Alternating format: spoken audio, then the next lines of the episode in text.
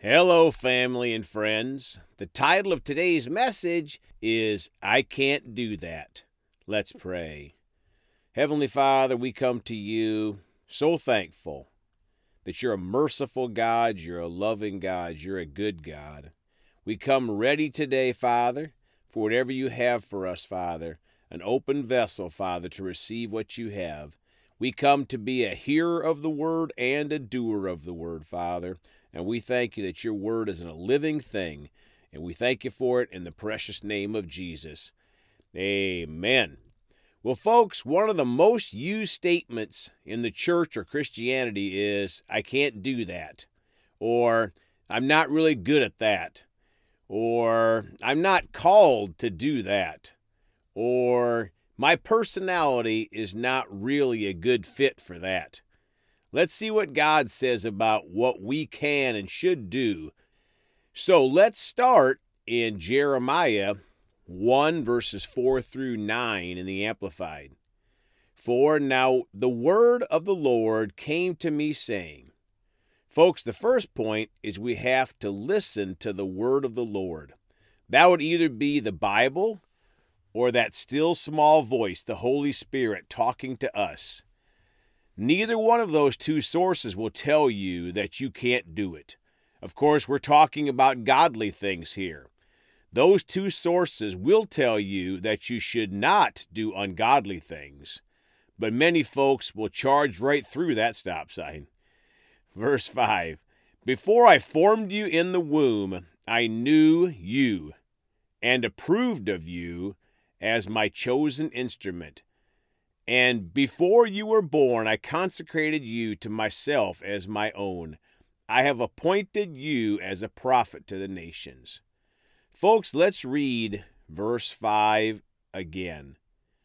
Before I formed you in the womb, I knew you. Pause. My friends, he knew us before he formed us in the womb. Don't listen to those ungodly people that tell you a baby is not a baby until they say it is. God said it was a baby before conception. And I hope you think about this verse before you vote in November. Don't vote for an ungodly party that supports this wickedness. Continuing this verse, and approved of you as my chosen instrument and before you were born, I consecrated you to myself as my own. I have appointed you as a prophet to the nations. Don't you wish people would read their Bibles, especially those that claim to be Christians? Verse 6 Then I said, Ah, Lord God, behold, I do not know how to speak, for I am only a young man. Folks, back to today's message, two excuses were made I don't know how to speak, and I'm only a young man. Notice what God says in verse 7. The Lord said to me, Do not say, I am only a young man, because everywhere I send you, you shall go, and whatever I command you, you shall speak. Friends, God says, Don't say that. He'll direct us. You know, anything we say in disagreement with the word is sin. Philippians 4:13 from the Amplified says, "I can do all things which he has called me to do through him who strengthens and empowers me to fulfill his purpose. I am self-sufficient in Christ's sufficiency. I am ready for anything and equal to anything through him who infuses me with inner strength and confident peace." Folks, when we say we can't do this or that, for God that is sin. He told us we can do all things through Christ who strengthens us. Back to Jeremiah 1, verse 8 Do not be afraid of them or their hostile faces, for I am with you always to protect you and deliver you, says the Lord. My friends, sometimes I think we forget that as a born again Christian, God is with us always. He's not taking a nap or a day off or having a bad day. Nine, then the Lord stretched out his hand and touched my mouth, and the Lord said to me, Behold, hear me, I have put my words in your mouth. Folks, if we have faith for it, God will put the words in our mouth too. Exodus 4:10 in the Amplified Bible, verse 1. Then Moses answered the Lord and said, "What if they will not believe me or take seriously what I say? For they may say the Lord has not appeared to you." My friends, they may say to us, the Word of God doesn't say that. So we have to keep studying the Word. Or they may say that the Holy Spirit didn't tell you that. You know, we could be just like Moses sometimes. Verse 10 Then Moses said to the Lord, Please, Lord, I am not a man of words eloquent and fluent, neither before nor since you have spoken to your servant, for I am slow of speech and tongue. Folks, sounds like a good excuse, slow of speech and tongue, but it wasn't a good excuse to God. 11 The Lord said to him, Who has made man's mouth? Or who makes the mute or the deaf or the seeing or the blind? Is it not I, the Lord? 12. Now then go, and I, even I, will be with your mouth and will teach you what you shall say. 13. But he said, Please, my Lord, send the message of rescue to Israel by someone else, whoever, whomever else you will choose. 14. Then the anger of the Lord was kindled and burned against Moses. My friends, we can anger the Lord and we keep telling him, No, I can't do that. When he told us, Yes, you can. He said he would help us and he will if we step out in obedience and faith. Genesis 18, verses 11 through 14 in the Amplified. Now, Abraham and Sarah were old, well advanced in years she was past the age of childbearing, so Sarah laughed to herself when she heard the Lord's word, saying, After I have become old, shall I have pleasure and delight, my Lord, husband, being also old? 13. The Lord asked Abraham, Why did Sarah laugh to herself, saying, Shall I really give birth to a child when I am so old?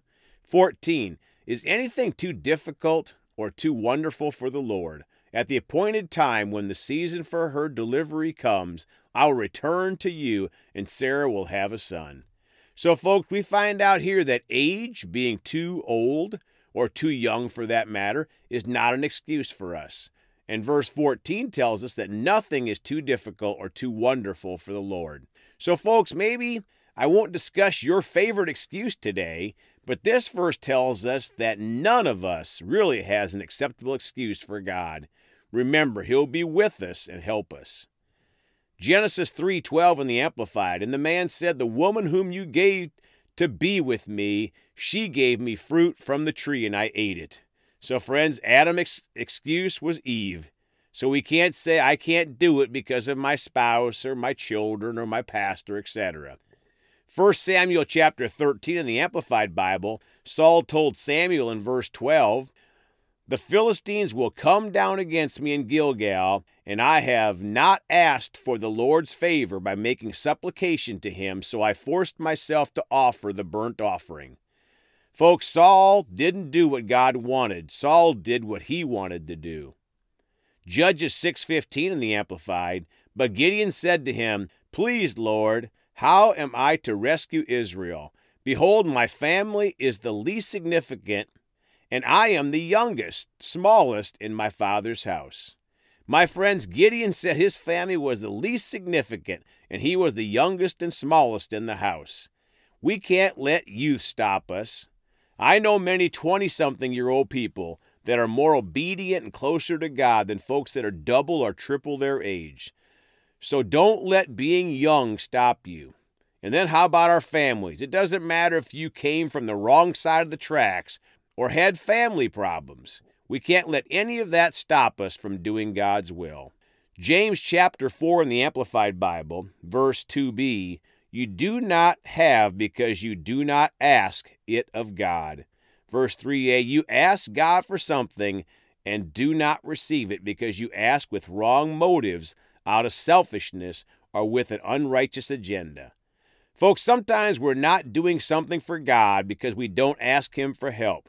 This scripture says you do not have because you do not ask it of God, or we ask with wrong motives, maybe thinking about ourselves instead of what God wants and others need. But thankfully, God's mercies are new every day, and we can see where we've missed it and correct that and press forward. Praise God. Let's pray. Father, we're so thankful that you're a good, merciful God, that you forgive us. And we choose to speak the right things, Father. Not to say we can't do something, but that we can do all things through Christ who strengthens us. And we choose to be obedient to you and walk in your ways and do what you tell us to do through your word and through your Holy Spirit. In Jesus' name, amen. Folks, you can contact us at 812 449 8147. We sure love you all. Go talk to someone about Jesus today, please. And remember, Jesus thought about you on the cross at Calvary.